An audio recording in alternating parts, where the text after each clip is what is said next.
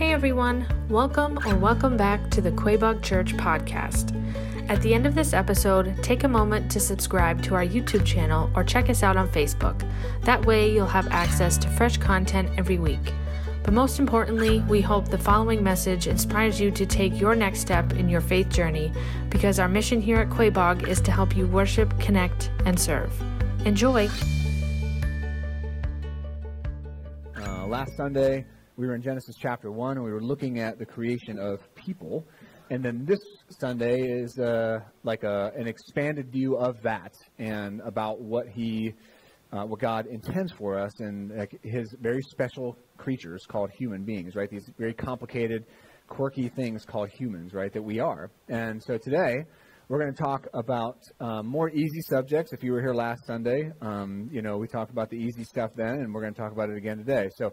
We're going to look at kind of two chunks. We're going to look at rest and worship today, and then we're also going to look at sex, and we're going to look a little more at gender, and we're going to look at marriage, um, because that's what the Bible talks about. And so we're not going to shy away from those things, because they're important for us to talk about, right? So Genesis is where it all began, and we get this idea of what God's intent was for us in our sexuality and rest. And there's big ideas here in chapter two of Genesis.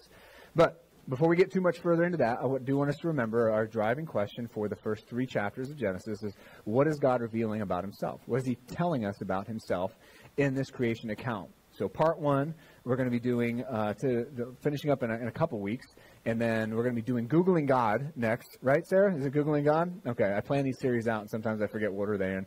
But uh, it's like a, the most uh, Googled questions about God um, from last year, and so we're going to kind of tackle those. But in this first section, we're going to be answering this question and trying to wrestle with this. And to do that, I've been trying to remind us each week that the creation account isn't about creation, it's about the creator, right? It's not so much a question as what, as it is a question of who, right? There, there's awesome things to be learned about creation, because if we understand what God is saying about himself and what he's saying about creation, it's like, oh man, the awe, the wonder, the appreciation. Like, have you ever been on a hike and just been like, man, this is like perfect. Like, this is just beautiful. Like, out the, I was out the other day on a hike, and it was like this, like this is so beautiful. It was so like the, like the, there's still the mist on the earth, and the sun was kind of just fighting its way through. And I'm like, man, Lord, this is good stuff. And when I drive into uh, work in the mornings, I'm, I'm an early person. And so I get to see the way I come, uh, the whole valley will do that. And it's like filled up with this mist, and the sun's kind of starting to fight its way through, and it's turning everything pink. And it's just like, for me, again, like the, the creator, it's like an opportunity to say every morning, Lord, Lord, thank you, Lord, for for all this, because it's about the creator, right? It should point us to him. And in Genesis chapter two, we're, again, we're going to get this picture that's a little bit blown out. It's like if you've ever looked at a map, right? And you've got uh, the map.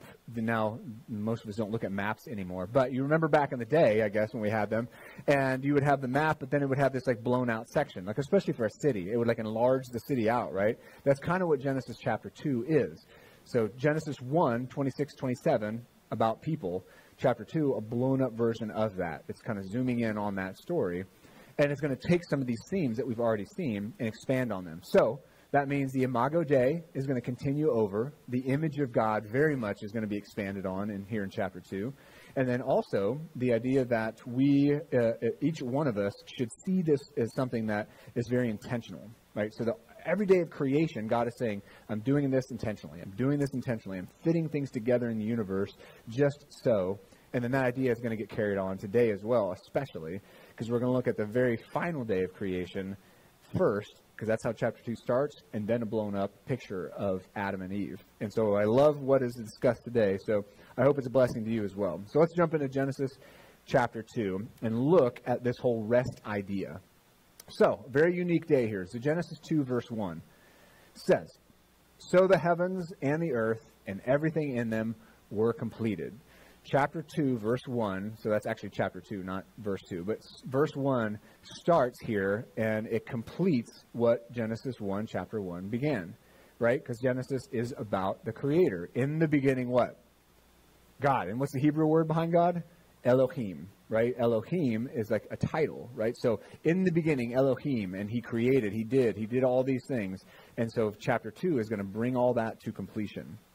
Now it says on the seventh day, God had completed, and that he's talking about his creative work, not his sustaining work, just his, his creative work. He completed his work that he had done, and he rested, or he what? Shabbat, right? Sabbath. He took a Sabbath.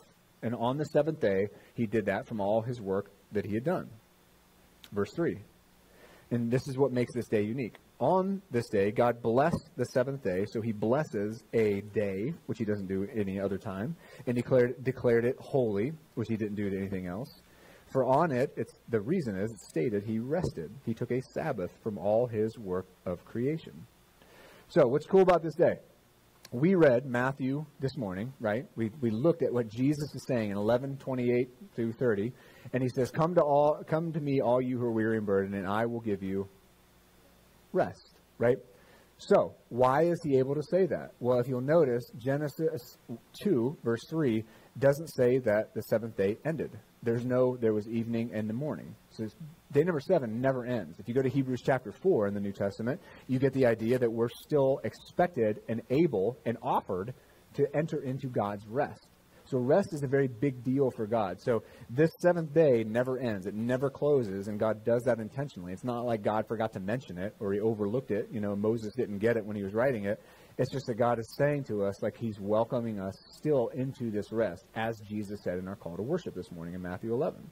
And it's also unique, like I said earlier, because he blessed it and declared it holy. So my question then, for those of us that are busy, those of us that maybe feel overworked, maybe those that feel tired, how are you doing with soul restoring rest? Because people I know that have kids, people that I know that work really difficult jobs, people that I know that are retired. I've talked to so many retired people, and they're like, I don't know how I found time to work all these years. You know, I can't tell them to retired people I've heard that from, because our time just gets filled up. So no matter where you are in the spectrum, we have to keep an eye on this rest thing and not let ourselves get burned out. So what does soul-restoring Sabbath rest look like? Well, I'll give you a hint. It doesn't have anything to do with a screen. So if you're thinking like, uh, you know, you're just going to be lazy and sit on the couch all afternoon and watch T V, not going to do it, right? There's enough science and research and study out there to show what a screen does to our brains. That's why they say you can't do screens like an hour before bed, because it's going to amp your brain up, and then you're going to lay there and try to sleep, and your mind's going to be still going crazy because it's not like... like it's not relaxed yet, right? And so uh, what I'm also not talking about with soul restoring rest is I'm not talking about laziness. I'm not talking about making tomorrow Kyle pay for today Kyle's laziness, right? Like putting things off that I should be doing. I'm not talking about that, because that's just stress down the road, right? Putting things off is not good. So I'm not talking about laziness, and I'm also not talking about just, um, like I said, like scrolling or mindlessly watching things. Like those really aren't going to restore your soul, and most of the time we know it. If you lay around all afternoon just watching T V, you don't feel like, oh, man, I'm glad I did that. Those good, that, you know, every now and then, that's cool. But, like, screens de- don't usually give that to our souls. So here's my question for you. How do you do soul-restoring rest? And you're like, I don't know. Thankfully, I've got seven handy tips today for you. I prepared ahead of time. It's going to be amazing, I promise. All right, so seven ideas to restore your soul through Sabbath rest. And see how I did seven, because there's seven days and he rested? That's good. I planned this out. I thought about it ahead of time. All right, so number one. All right, number one. So let's talk about regular Sabbath rest first. So protecting one day of the week, Sunday, for rest, for worship, restoration, and relationships. So what would it look like for you? Because in Exodus twenty, when God talks about the Sabbath, he says, look, I've given you six days to get your stuff done.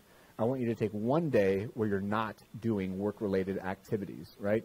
And so what would it look like for you to order your life in such a way that you tried really hard to get as much as you could done in those six days so that you had a day totally devoted and protected, that, like rest and worship, restoration and relationships? Like, what if you could have that, you know? Uh, as Ishah said, you know, what if you could, like, go over to mom and dad's and eat all their food every Sunday, right? Because you had that kind of margin in your life. And to be able to do those slower rhythms, I think, is super, super healthy for our souls. So that might be, like, an idea for, like, a regular Sabbath, like a regular day of rest. And then next, though, like I said earlier, disconnect from all technology and digital distractions. Because this also, here's what I find. I like to go hiking, and I like to listen to things when I hike. But I found, though, that that can still be very distracting. I'll listen to podcasts or I'll listen to other things, but I like to listen to things that aren't always soul restorative. Like I'll listen to like a leadership podcast or a theological podcast, and man, my mind is going into overdrive when I do that. And I, so I can't really get rest when I do that. So it's better for me, I often found, to maybe listen to either scripture or nothing at all. Because then if I'm listening to scripture, my ears are dinging because I'm getting messages and I'm getting emails and social is like, or whatever is, you know, and so I have to like, do not disturb those kind of things. But to say, I'm going to like a, this is like more short-term Sabbath. Like I'm going to have a break of like an hour or two, or maybe do like a week-long fast. And anybody ever done a week-long fast of media? That's tough. That's tough to say. I'm not going to do any tech for a whole week. So like doing that kind of regular rhythm, like little mini Sabbaths. Uh, next, what you could do is on the other side of this, like I said, get outside. We're talking about Genesis right now, and all that God has given us, to get outside and actually appreciate it is a big deal. Because that's when you can find space to like talk to God. Like, Lord, my soul is a wreck right now. Lord, I am uh, I'm strung out. I'm busy. I'm sick. You know, blah, blah, blah, blah. Whatever you need to do. Like, it's a great space to just go and talk to God. So how can you restore your soul? Well, go outside and be with him. Like, he gave us all this on purpose, right? Think about the order of the creation story. It all happened first, and then that's when he put people into it, right? This, look at this beautiful creation. Now I want you to enjoy it. Like, so let's enjoy it. Let's take time to do it, you know, regularly, even just a little walk. Next, what you can do, spend some quality time with your family and loved ones. So I'm talking about people that fill you up. I'm not talking about, like, I'm going to go find Uncle Charlie, who is an old, cantankerous, miserable person, and I'm going to try to fix that relationship. No, that's not Sabbath rest. That's not kind of connection I'm talking about. Like, do that for sure. Maybe, maybe not. But maybe you need to do some family work like that. But I'm talking about, like, your loved ones, just spending that regular time where there's no distractions. You're just together, people that fill you up, or just people that you love in your life. Um, I talked to two different pastors this week that are guys like that for me. They're encouraging, like they're getting to know my story. They fill me up. They like, they really do. They fill my soul up when I'm with them. And I told them that like when we got done meeting, and it was cool because this week at the end of the week, I got a text from both of them. And one of them this morning, one of the guys named Matt, he's a pastor, which meant a lot to me that he's going to text me on a Sunday morning. You know what I'm saying? He's busy enough on a Sunday morning. And he said, hey man, I just want to say, I really appreciate you in my life. And like, you know, you're just, you're so good for my soul. And I was like, exactly, dude, I, I know exactly what you're talking about. So here we are just encouraging each other. And it's like having that kind of like people in your life is amazing, that will fill your soul up, right? That's like, that was a mini, mini Sabbath for me this morning, to just to like have that exchange. All right. So again, mini Sabbaths. Next one is giving, uh, giving yourself time to serve somebody else.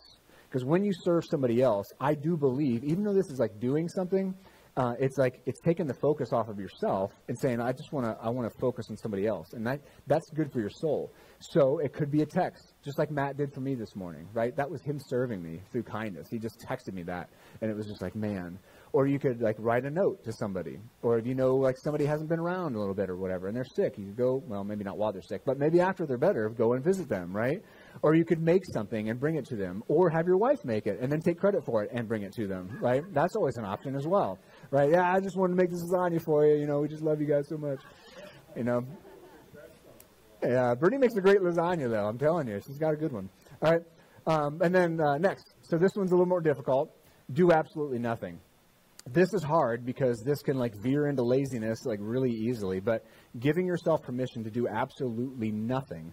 Like, I'm just going to sit on the couch and I'm going to take a nap. Like, I struggle big time with this one. Of all the things on this list, this is the hardest one for me to do because I always feel guilty about it. But to just, like, take a nap, read a book, you know, just, like, do nothing. To have, like, an hour or two. Uh, I actually did fall asleep last, I think it was Sunday or Saturday. And it was, like, hardcore sleep. You know when you take a nap and you wake up and you don't even know what day it is, you know? Like, it was like that kind of a rest. And I was like... I came out of it and I felt a little guilty, but I was like, no, clearly I needed that. Look how hard I fell asleep, right? So doing absolutely nothing can be so, so good for your heart and your soul uh, to take every now and then to take those times. And then lastly, here's the thing for today. I would love for us to just reorient our lives around Sabbath rest because our body and soul are designed for it, right? If we take Genesis seriously, we begin to look at Sabbath rest differently because we realize that we are literally designed for rest. If God himself, if we're made in God's image and he took rest, and then he says, I want you to take rest because I took rest. It's like, okay, maybe we need rest. Like maybe I need to take this thing seriously. Maybe there's a reason so many people are getting burned out, right? like burned out. We went through to all together. We all went through the trauma of COVID together. And now we're just trying to like, I don't know, right? Get back to a sense of normalcy or goodness or whatever. And it's like, and a lot of us are burned out from that. And then we're just trying to like kind of do more and more and more and more, right? If you're like, in so many of my feeds on social or news or whatever, it's like how to hustle better, how to grind more, how to get more side hustles, how to do like be more efficient so I can get more stuff done. And efficiency is good. I'm all about more efficiency because then it does save time and it does create margin. But it's like we are just so much like do, do, do, do more and then just consume more media, consume more media. And it's like, and we're burning out on silliness. And I think that if we reorient our lives, like we actually need this and like we actually believe God, like I think that can do some serious work in our souls, in our hearts, because we're made for it, right? So those are my seven tips. Uh, those are for you to consider or to do or to not to do. Um, but I think that they're good for us. And I see, I see a lot of that in people I respect. They do these things well. All right, and then Genesis two, verses four through seven. So the next section we see. Now rest is being not being talked about. Now we're starting to get into Adam and Eve.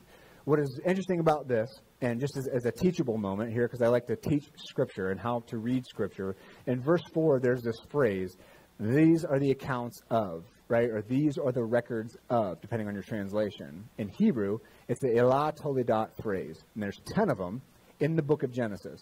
And if you're reading Genesis, this is a key to understanding Genesis. And we're going to be studying Genesis together for like a year and a half. So there are ten sections in Genesis. Every time a new section starts, it's going to begin with this phrase. These are the records, or these are the accounts of.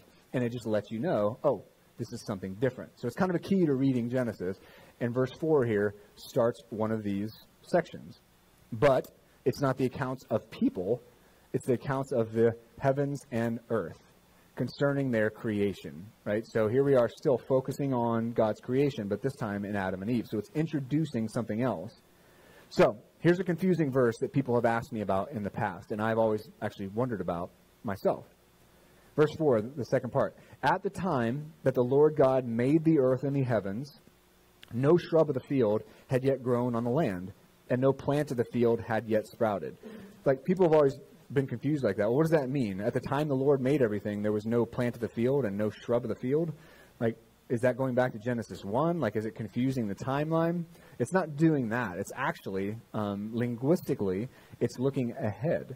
So essentially what this verse is saying is like, this is an idyllic time in human history. No shrub of the field had grown and no plant of the field had yet sprouted means the curse had not yet happened. So it's not looking back to Genesis one, it's looking ahead to Genesis three. Because in Genesis three, seventeen and eighteen, it says the same phrase. When God is pronouncing the curse on Adam because of what he did, he says, the ground is cursed because of you, and you will eat the plants of the field. The same exact phrase is here in Genesis chapter two, verse four. So this is what's going to happen as a result of your sin. So essentially what God is saying is this is a perfect time in human history because the plant of the field hasn't sprouted yet. It's before the curse. So he's just saying this has all happened before things get really sideways. This is my plan for humanity. So it's important to understand that because God's saying this is what it's supposed to be like, right? This is the ideal. This is the plan.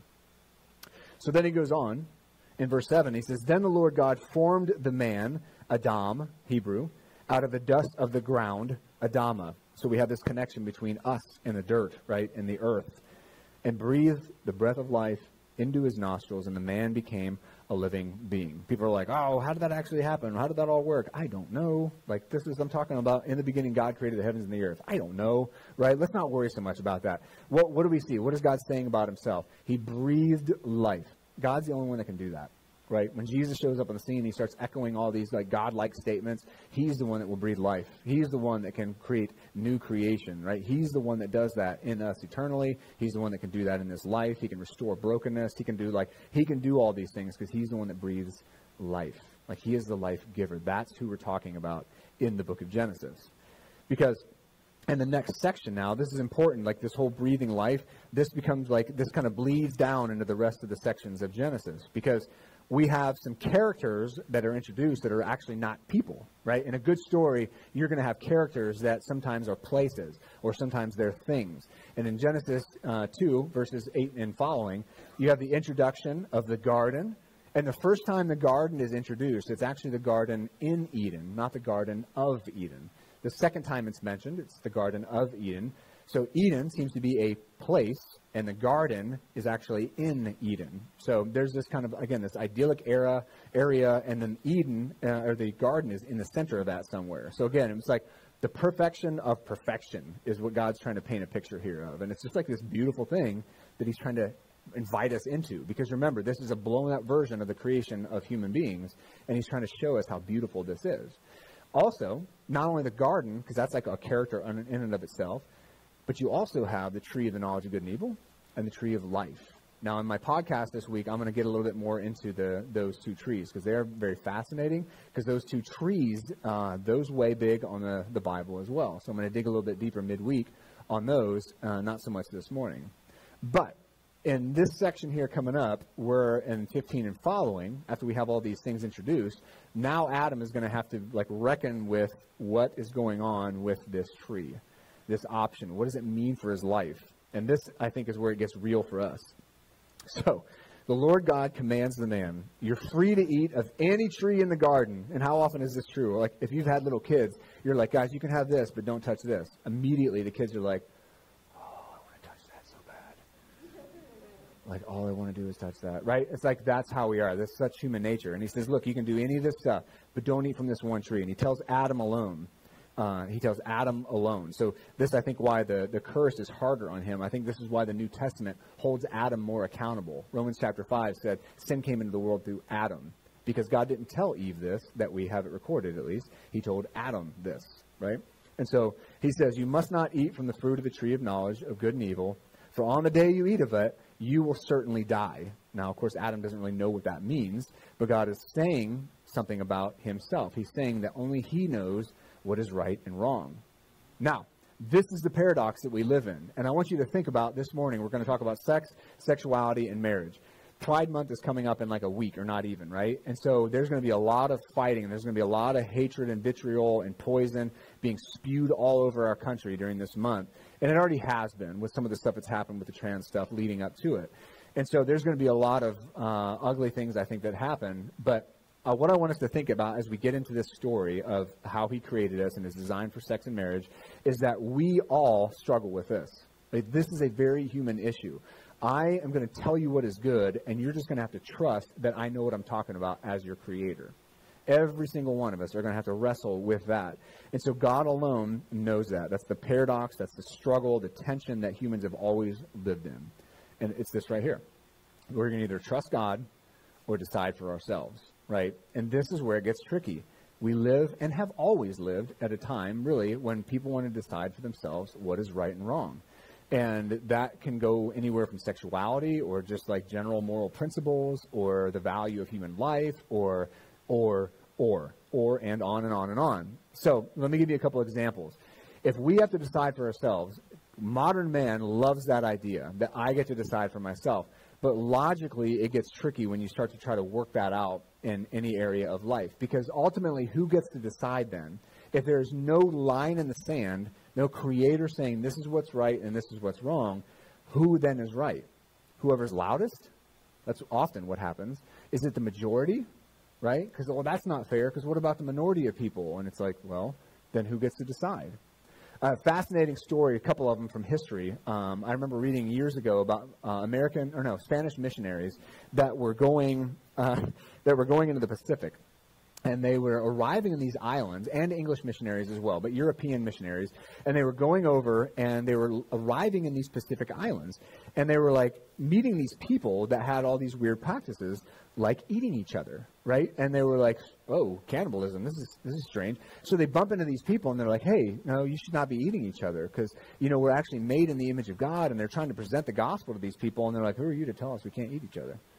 Like, who are you coming in here trying to dictate to us what we can do? And they're like, no, no, no, like, this is awkward. You shouldn't be eating one another, right? And so they're like, they're trying to, to press into this with the Word of God, with God, you know, them personally having faith that they're created in the image of God, and these people thought it was totally ridiculous. So the gospel spreads, and eventually some of these villages are like, oh, yeah, we do need to do this differently. Another interesting story from missionaries that were going into the, some of these Pacific, I think Tahitian islands maybe, but I can't remember. It's been too many years. But they go in, and there's this one particular group of people that have a very troubling um, end-of-life ceremony. So when a man would reach a certain age, to prevent him from becoming um, a burden on the, the society or getting to the point where he could no longer do what he wanted to do, his son would straddle him on when he's laying on his back, and he would just strangle him to death as he looked at him. It's like, and so here are these missionaries coming, and it's like, and that's how you would end your life as a man. Your son would strangle you to death. And it was like, you know, the, they had like, you know, things were passed from father to son and all this like whole thing. But if you show up and you say, hey, that's not cool. You, you, there's a better way forward. We should be honoring these men, not murdering them. But it's like, well, who are you to decide? And so it's, it, you know, and that goes all the way back to the beginning of time. Clearly, it goes all the way back to the beginning of time. This struggle of, well, who gets to decide? And so from a perspective of a biblical perspective, like I'm going to trust God enough as my designer and creator that he's, he's in charge, that he knows best. And this includes a lot of the things that we're going to hit on this morning. But what is God saying? He is the one that can define right and wrong in this passage, and then everything that's about to happen. This is important to know this for. So the next section, eighteen through twenty-five, is beautiful. Uh, it's about the creation of Eve. It's about this wonderful thing called woman that gets brought to Adam. And it's like, It's, it changes everything for Adam. And you can see in the way, in the language that he uses, this changes everything for him. And these verses here that we're about to read are absolutely formational for the rest of the Bible's understanding on sex, sexuality, and marriage. These verses that we're about to read are that big, and they're ones that Jesus himself quotes to talk about marriage. So here's the tension that Adam feels, and I think that God lets him feel. So the Lord God said, "It's not good for the man to be alone. I will make a helper corresponding to him." Helper is the Hebrew word Ezer, and that is a word that's used a lot of times in the Old Testament to refer to God. So just to be clear, this is not a subservient helper. This is not a slave for Adam. This is somebody that's meant to be his equal, because what you're about to see is Adam's going to name all these animals, like kind of showing the dominion God has given him over the animal kingdom, and he's able to do that, but he's not going to find a helper there, right, that corresponds to him. He's not going to look to God and find a helper that corresponds to him, because he's not the opposite of God, right? He's not going to fit like a puzzle piece with God. So he finds no helper that is going to correspond to him, or in Hebrew, be his opposite, right? There's a, there's a, like a match there in what he needs and he doesn't yet have. And I think God lets him feel that tension, because in verse twenty, it ends by repeating verse eighteen. It says, "But for the man, after naming all these animals, no helper, no Ezer, was found corresponding to him." It's like God let him feel that tension before he brings Eve on the scene. It's like he wanted him to know he needed what he was about to give him. So, verse twenty-one, "The Lord God caused a deep sleep to come over the man, and he slept. God took one of the ribs," and in Hebrew, it's just side. It's not actually ribs. It's just side. "And he closed the flesh at that place. Then the Lord God made the rib he had taken from the man into a woman. He brought her to the man." So this is, I don't know, people are like, well, was it actually this? Was it actually that? I'm like, again, I don't know. God just spoke the universe into existence. Let's not worry so much about the rib. But in that culture, in Hebrew, and the, and the rest of the Bible, and the rest of the Old Testament, when they use this word, it's never rib. It's only rib in Genesis. Every other time, it's like an architectural term. And it's usually, it's about the side. And it's usually about the side of like a tabernacle or the temple, a sacred and holy place.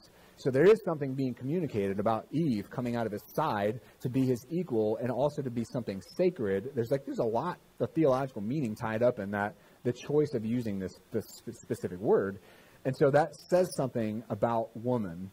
And something I want us to, two things I want us to see out of this is not just like, well, how did that happen? What are the details? But there's two things that are sexed bodies are important. Being male and being female are important, because they are designed that way to fit together in a complementary or opposing way, right? They do fit together. There's design and intent there, and there's goodness in that. And so when I talk with somebody that's struggling with their identity and their gender, I try to bring them to that. Like, there's actually a purpose in your body, in the way that you've been made. And I know you're feeling discontinuity there, but there's actually goodness there. And right, and so that's a much different way to approach that than, you know, just trying to slam them in the face with these verses, but to say that there's intent and that it's good.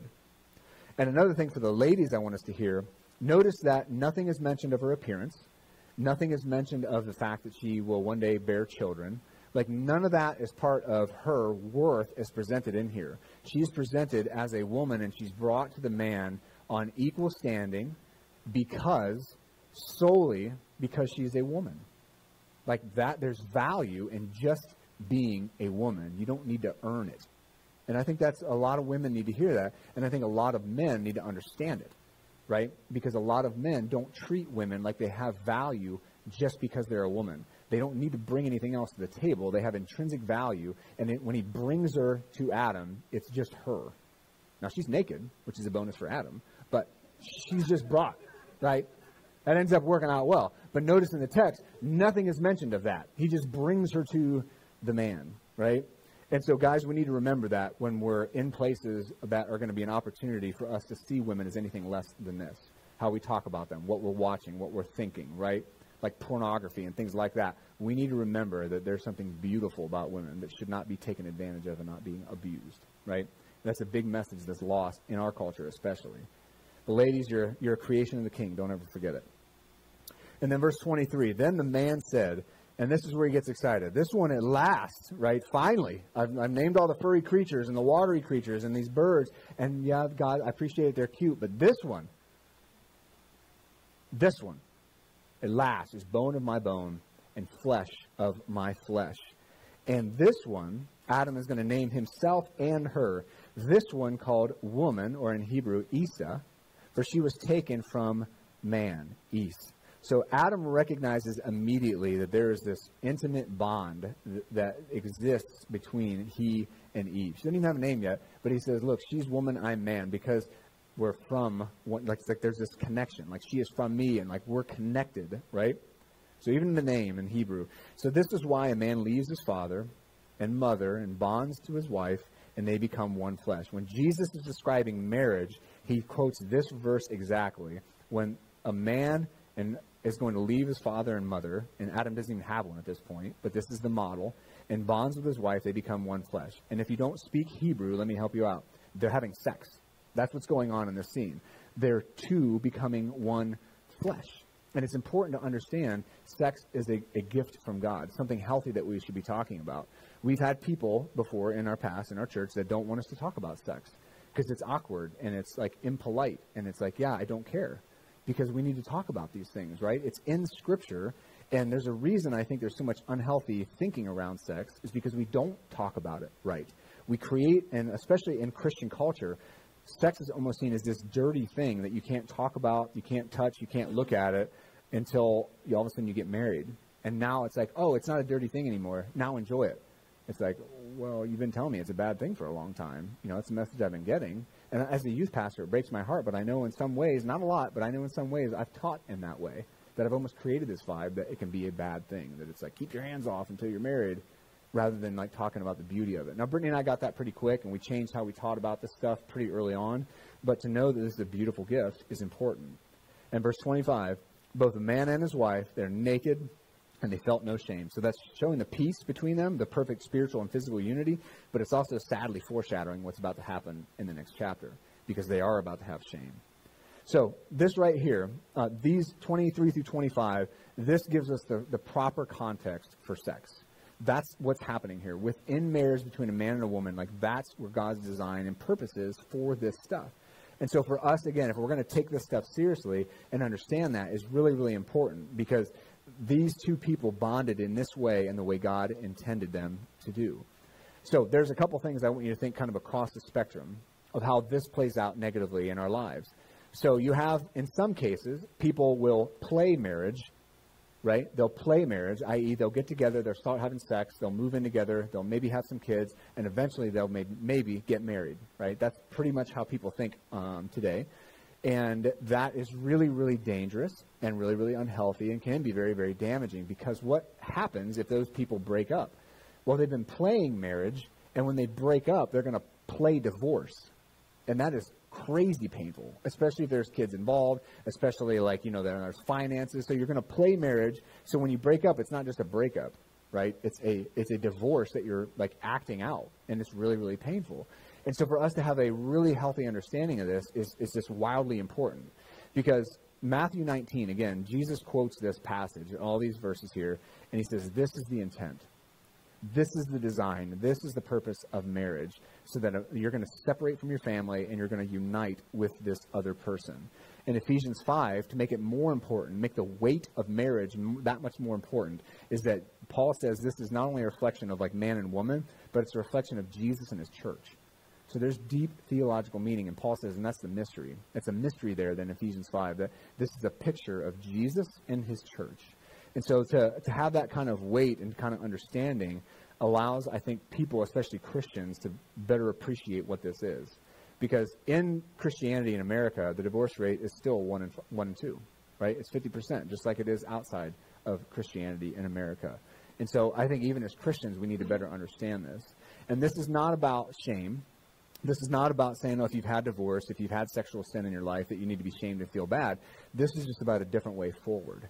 This is about understanding what God's picture for this is for us. Again, Jesus isn't going to just leave us in shame. He's going to say, no, no, no, I want to redeem your brokenness from your past, or maybe your hurt from the past. I want you to see, if you get married again, how do you do that correctly? If you're going to be in a position of hurt from your past and you're cynical about marriage, like how can you move forward with a healthier view of what it should be? If one day maybe you do get married again, what is it supposed to be like? Equal. It's a partnership. Is a counterpart, right? It's something that's supposed to be this beautiful and powerful thing. That's what God is teaching us. That's the gift that he's given us. So a couple thoughts on, on sex and marriage. So this, like I said, you got in a couple weeks, you've got Pride coming up. And all of a sudden, everything, everybody's going to be using these verses to talk about that. But we need to understand the beauty of sex first and foremost, the beauty and purpose of marriage first and foremost, to, to even begin to have these kind of conversations. Because sex is not something that they figured out while God had his back turned, right? It wasn't like they were like, they're doing their thing in the garden. God was like, all right, you guys just hang out, stay out of trouble, and don't, you know what I'm saying, don't. And then he walks away, and then they do while he's gone. This is something that he invented. It was a gift he gave them to bond them together in marriage. And so for us to start from that premise and say, yeah, this is not some dirty, bad thing that we can't talk about or think about. This is something that we need to engage like our minds and our souls with. And then with like with this, there's a misunderstanding, I think, even in marriage. I've talked to a lot of women. I've talked to other people in ministry. And I, I have definitely seen over my years and being in ministry now, more than a decade, of, of how often there's a complete misunderstanding of sex and marriage within Christian marriages, right? I've talked to women and men that there's borderline marital rape happening in their marriage because it's like, well, I just expect to be able to have sex with you because I'm your husband. And it's like, well, you're a jerk. You've done no no work whatsoever to warm your wife up to any idea of sex. It's just you think you deserve it selfishly, or you're watching porn, or you're having other some kind of other like mental affairs, and your wife finds out, she knows about it, she's broken because of your sin, but you still expect her to have sex and be intimate with you. And I know a lot of guys that struggle with that, like personally that I've talked to. They just don't quite understand, well, why are you so upset about this? I, I apologized. It's like, because you ripped my guts out. That's why. Because now I'm insecure because I can't compare to the internet, right? And so sex and marriage, there's a misunderstanding even within that.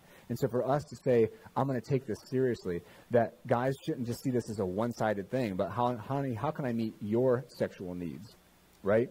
And this is awkward, and I hope it is, because we need to hear these things. We need to understand this is what God is saying in this book for us.